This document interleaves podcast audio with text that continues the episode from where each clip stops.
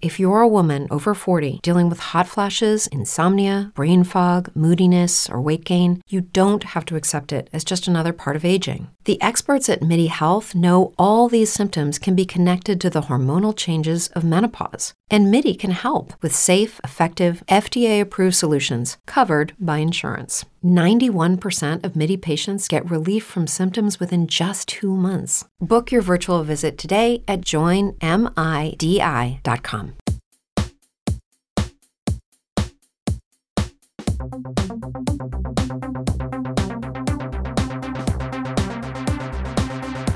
Bienvenidos a Retromática.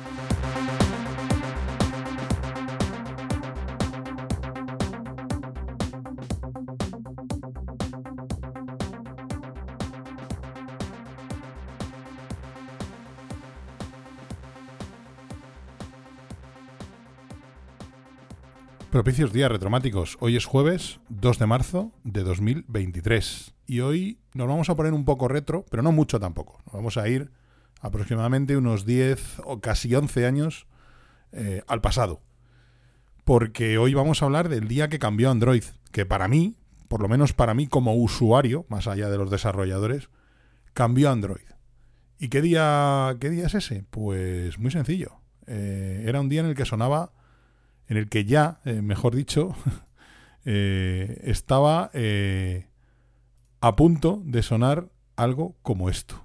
Todavía no se había lanzado, pero faltaban, faltaba muy poquito tiempo para que sonara algo como esto. Open Gangnam Style.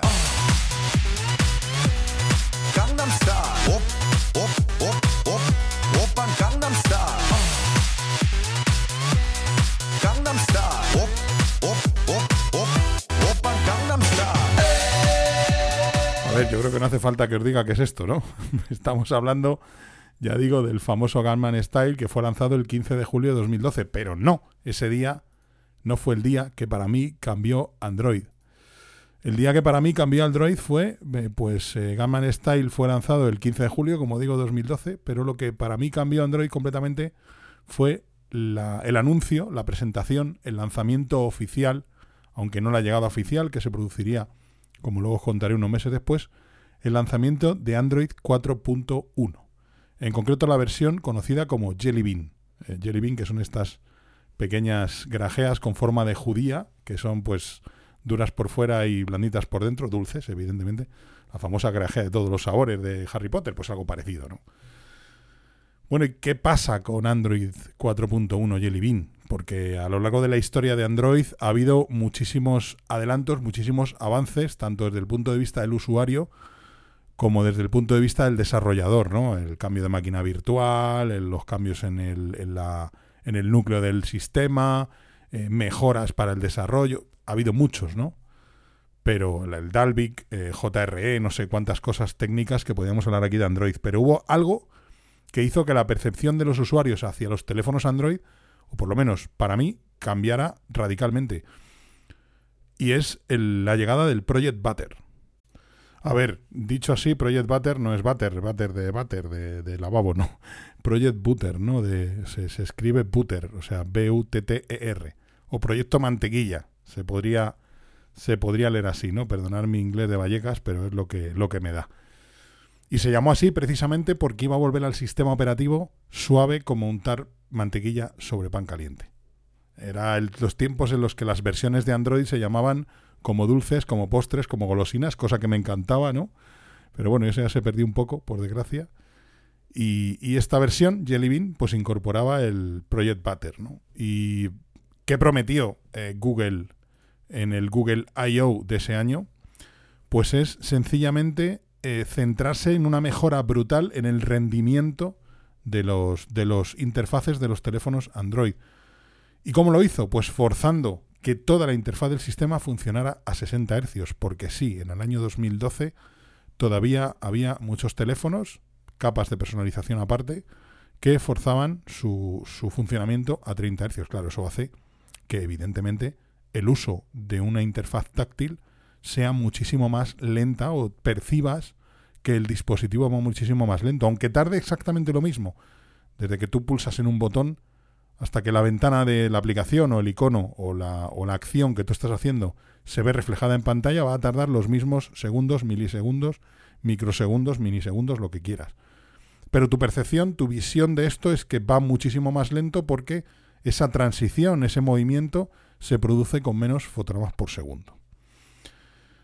Para mí este cambio fue brutal y cuando lo había anunciado, pues todos los, eh, independientemente de que cambios de interfaz, eh, Jelly Bean también trajo eh, la versión 4 y la 4.1 trajeron una interfaz mucho más plana, supuso un poco lo que pasó con Windows si comparamos, salvando las distancias, si comparáis, por ejemplo, Windows XP o Windows 7, por ejemplo, Windows 7 que está más próximo, con Windows 8 o Windows 10. Ahí las tendencias de diseño al final eran unas interfaces mucho más planas, botones sin relieve, se empezaba a abandonar, si no por decir que ya estaba prácticamente abandonado, el famoso esqueumorfismo, ¿no? Esta, esta manía de imitar en las interfaces de usuario de un dispositivos electrónicos imitar lo que hacíamos en nuestra vida real. Y si pues tenías un, por ejemplo una agenda de contactos pues que fueran las páginas de una agenda que tú pasabas en la pantalla. Esto para mí durante una temporada era muy bonito pero llegó a cansar no y esto estas nuevas tendencias de diseño que se incorporaban en el mundo de las de los interfaces de usuario pues se volvía todo mucho más plano con colores más oscuros también eh, se empezaban a usar temas oscuros que son más elegantes no y que tiene otra ventaja, como el consumo de batería con ciertos tipos de pantalla, que tampoco se nos olvide. Pero al final, realmente lo que para mí marcó la versión 4.1 eh, fue la llegada de Project Butter. Yo en aquel momento tenía un Samsung Galaxy Nexus. En los dos años, en el año anterior, eh, Samsung había lanzado el Nexus S. Yo prácticamente desde el, pues desde el Nexus One que con HTC, que por cierto todavía tengo, tengo un Nexus One aquí funcionando. El otro día lo estuve usando, lo saqué de la caja y me sorprendió lo pequeñísimo que me parece ese teléfono. Es un teléfono precioso, HTC, mm, que en paz descanse, prácticamente. Un terminal fantástico.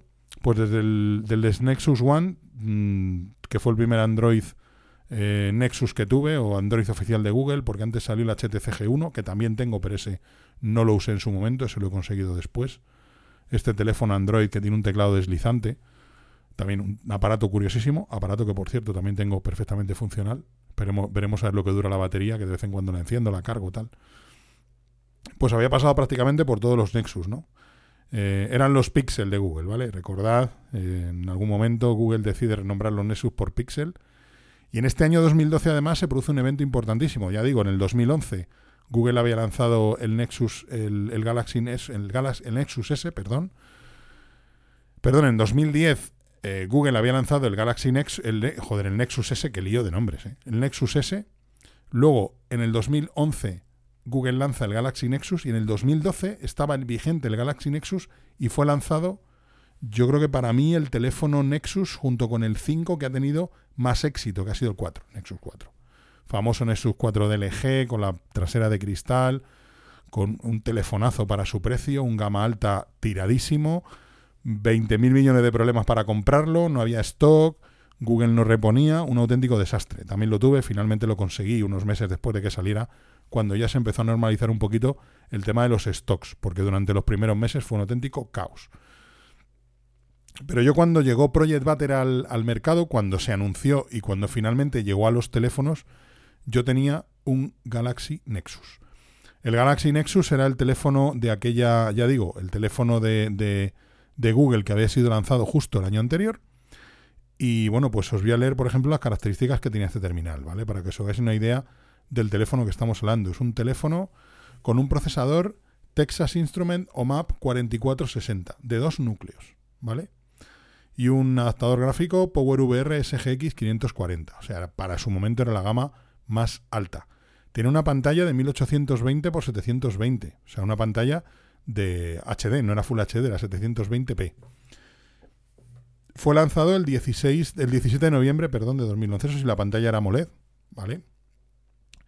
Y tiene una batería un tanto flojita. Tiene una batería un tanto flojita porque, pues, la batería que traía de serie, que era 1750 miliamperios, lo bueno de este teléfono es que se podía comprar un kit de ampliación que te vendían una tapa trasera y una batería más potente. Si eran todavía los tiempos en los que por suerte podíamos nosotros mismos sustituir la batería de nuestros dispositivos móviles. Y entonces, pues con aquella tapa con un poco más de bulto, un poco más gruesa, eh, tenías una batería que duraba considerablemente más. Y además, seguías conservando tu batería original. Yo la llevaba siempre en la mochila con su tapa trasera. Y si en un momento dado, pues te quedabas sin batería con la batería gruesa, pues le ponías esta y tirabas otras cuantas horas otro día. La verdad que era un inventazo, ¿no? Bueno, pues yo recuerdo esperar el típico, el típico día de salida de los, de los, eh, de las actualizaciones de Android para los Nexus, porque claro, tener un Nexus era garantía de que Google te anunciaba que salía tal día la actualización y más o menos tal día la podías tener. Porque por desgracia esto no funciona como en Apple, que te dicen que hoy a las 7 de la tarde sale la actualización para el iPhone y tú a las 7 y 2 minutos ya te la estás descargando, salvo problemas técnicos o que no te cobertura, pero normalmente, normalmente, pues más o menos ese mismo día, esa misma tarde, minutos después, la puedes tener ya descargada y funcionando. Google lanza esto por países, por eh, números de serie del dispositivo y la actualización te podía tocar hoy, mañana o dentro de una semana. Yo creo que todavía con los Pixel lo siguen haciendo, ¿eh? no sé, corregidme, hace muchísimos años que no tengo un Pixel, eh, que lo mismo pronto me da por ahí y me pillo uno, ¿no? Pero, pero no sé ahora cómo lo hacen. Pero en aquella época tú tenías un Galaxy Nexus, Google te decía en concreto que la versión eh, de Android 4.12, que era exactamente la actualización que llevaba Project Butter, se lanzaba el 15 de octubre de 2012, que este es el caso, 15 de octubre de 2012, que fue cuando salió.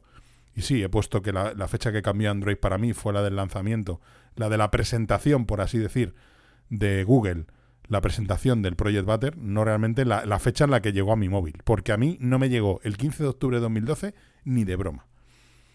De hecho, ya digo, eh, vale, eh, Google se ha cabreado. Acaba de responderme el reloj de Xiaomi con Google Assistant que tengo encima de la mesa. He debido decir Google varias veces y se ha pensado que le estaba hablando. No te preocupes, no te preocupes, que no va por ti. Bueno, pues eh, em, llegó, creo que me llegó tres o cuatro días después. Y entonces había, circulaban los rumores que había un truco que tú cogías no sé qué aplicación, no sé qué proceso de Android, entrabas y borrabas la caché de ese proceso, porque en Android tienes una cosa muy buena, que a ver si Apple podría aprender de esto, que funciona muy bien. Y es que tú, una aplicación que no te funciona, una aplicación que quieres resetear los datos, en iPhone tienes que desinstalarla y volver a instalarla otra vez. Y a veces ni siquiera eso te borra los datos de la aplicación. Tú en Android te, te, vas al menú de aplicaciones, entras en una aplicación y dices borrar caché de la aplicación y borrar datos de la aplicación. Y la aplicación te la deja como de serie cuando la instalaste. Es algo muy bueno para solucionar problemas con aplicaciones. Bueno, pues había una leyenda urbana por ahí que si tú te ibas a este menú y no sé qué aplicación era que tú le dabas y borrabas la caché y los datos, luego te ibas otra vez, le dabas a actualizar y pum, entrabas ahí en el en la ruleta de la suerte y te tocaba la actualización y te la podías bajar antes que nadie. Esto a mí no me funcionó jamás, o si funcionó, me funcionó una vez y seguramente de casualidad. Y yo recuerdo pues esos días, el lanzamiento, cuando se presentó Project Battery y se empezaron a comentar por internet, en YouTube, en foros, tal, esto es un cambio brutal esto es una cosa tremenda, esto es un antes y un después para Android, pues estar todo el puñetero día reseteando la aplicación y dándole la opción de actualizar para que te descargara la, actualización de Marras.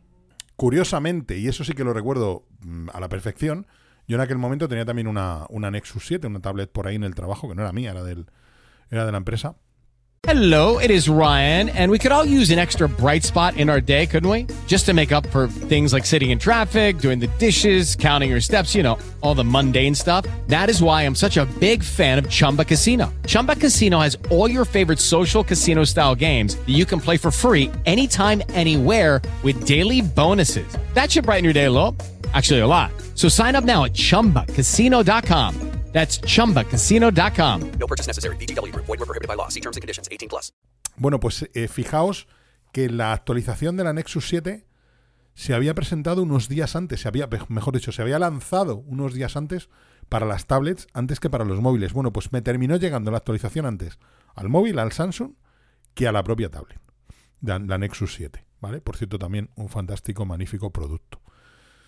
Entonces, bueno, pues ¿Qué pasó cuando por fin conseguí actualizar la versión? Bueno, pues yo no he visto un cambio más brutal en un, en un terminal móvil o en un dispositivo electrónico. Eh, bueno, actualización a Windows 7 aparte, que eso fue otro hito, otro día en el que Windows cambió. Mira, una idea para un capítulo. El día que Windows cambió para siempre, aunque ahí sí que es verdad que ha habido varios, ¿no? Pues yo no recuerdo un hito hasta ese momento, ni recuerdo después, con las sucesivas versiones de Android. No recuerdo un hito tan brutal que cambiara de una forma completamente, completa y totalmente eh, radical el uso de un dispositivo. Porque fue pasar de tener un dispositivo, un, un terminal Android, que bueno, se movía bien. De hecho, los Pixel, perdón, los Nexus siempre han sido adalides de la fluidez, del, del Android puro, de sin aditivos, de no tener capas de personalización extrañas, aunque sí que es verdad que siempre ha habido capas de personalización que han funcionado muy bien. Capas de personalización que no han sido todo lo buenas que deberían, ¿verdad, Samsung? Ya no, ya no, por suerte.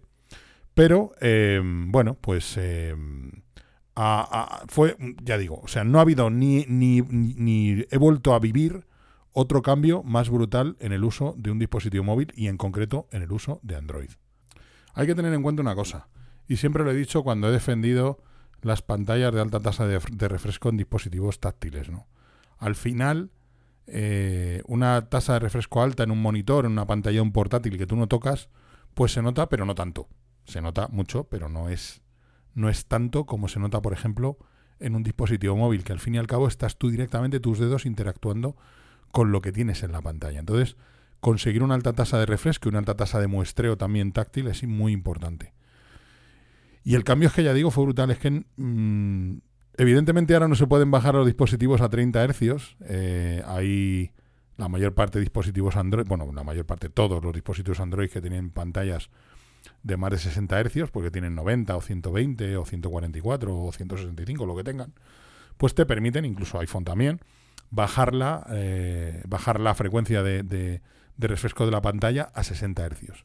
Y lo notarás. Pues imaginaos lo que fue pasar al contrario, hacer justo de 30 a 60.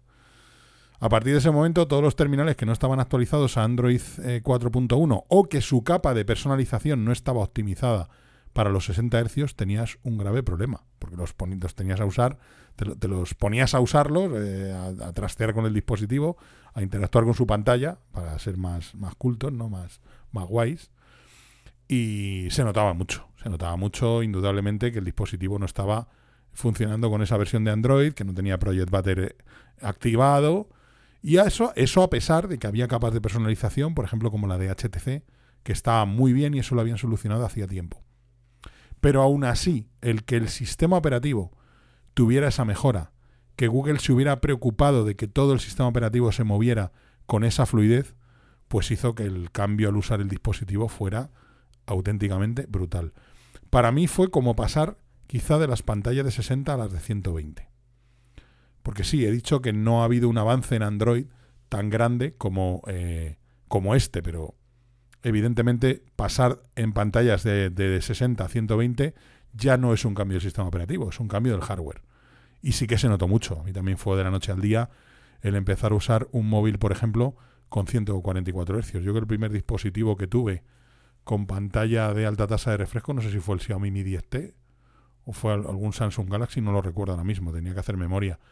Pero fue también brutal. O sea, fue un antes y un después y no querer volver atrás más en dispositivos móviles no usar una pantalla 60 Hz más en la vida, porque es que se nota muchísimo. ¿no? Yo por lo menos lo noto.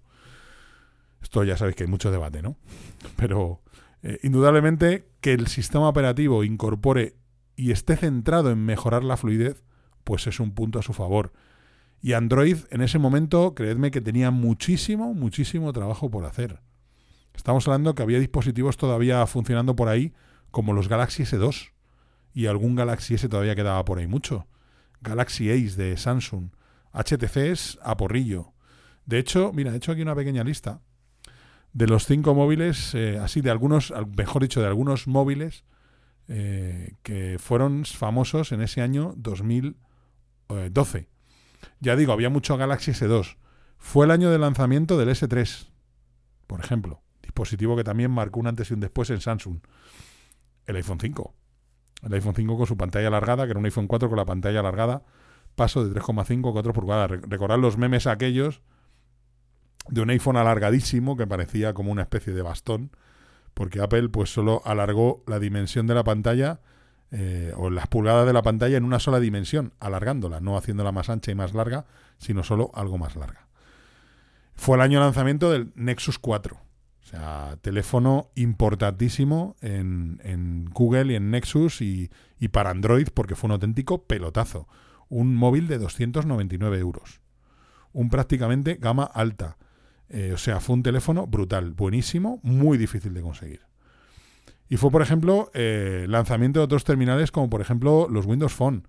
Windows Phone en aquella época estaba en su apogeo, ¿vale?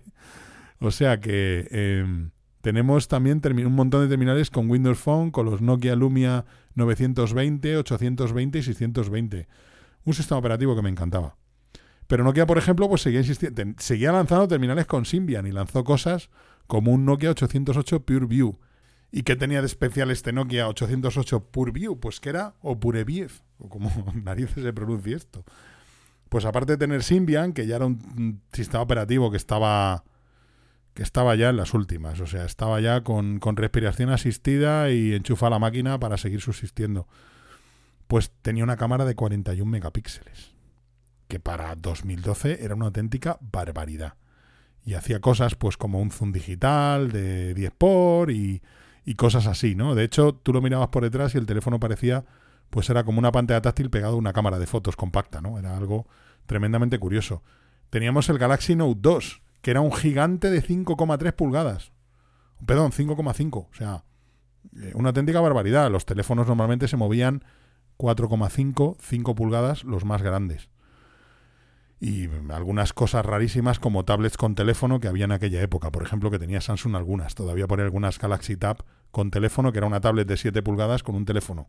Que tenía función de teléfono. O sea, no- hoy nos movemos en terminales de 6,5, 6,7, 6,3 y ya si es de menos de 6 pulgadas ya te parece pequeño. Pues en aquella época los modelos grandes eran de 4,3, 4,5 y gigantes, pues como el Galaxy Note 2 que, te- que 5 pulgadas y media, aquello te parecía una tablet y hoy lo ves y te da la risa, ¿no? Y así estaba el mercado de la telefonía.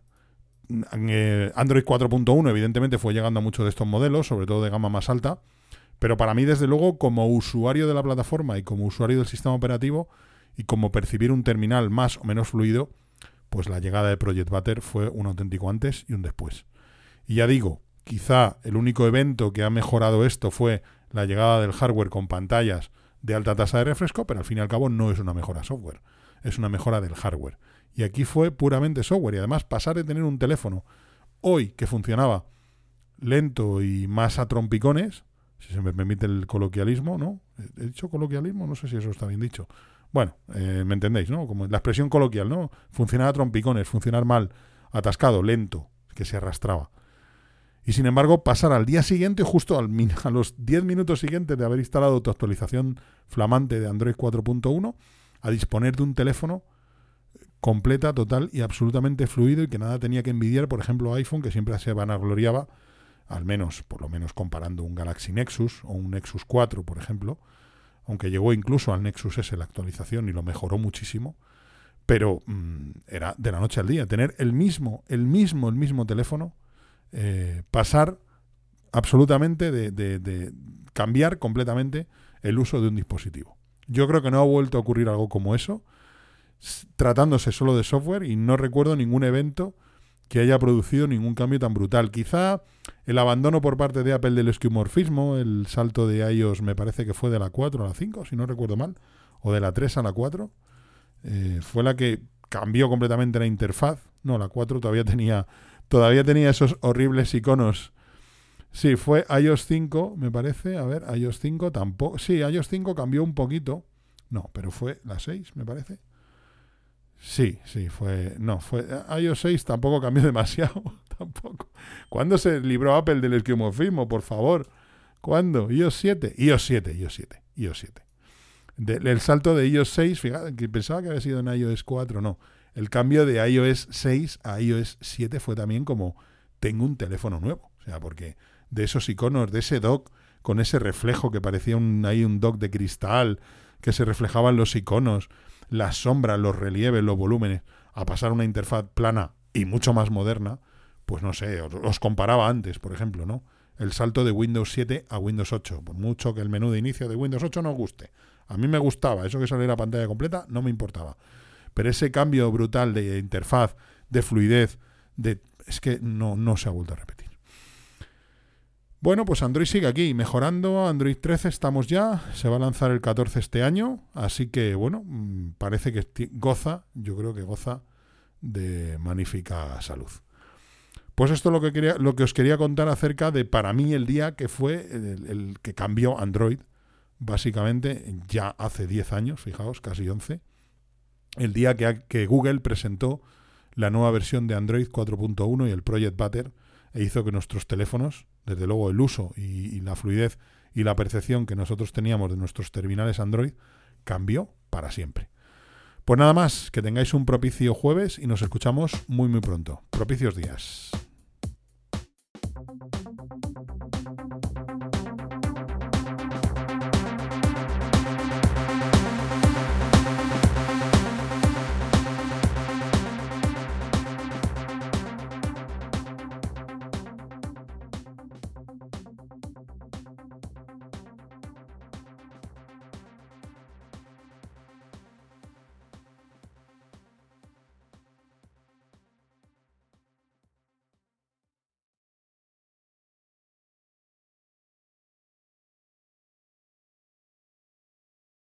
Lucky Land Casino asking people what's the weirdest place you've gotten lucky? Lucky? In line at the deli, I guess? Aha, in my dentist's office. More than once, actually. Do I have to say? Yes, you do. In the car before my kids' PTA meeting. Really? Yes. Excuse me, what's the weirdest place you've gotten lucky? I never win and tell. Well, there you have it. You can get lucky anywhere playing at LuckyLandSlots.com. Play for free right now. Are you feeling lucky? No purchase necessary. Void where prohibited by law. 18 plus. Terms and conditions apply. See website for details.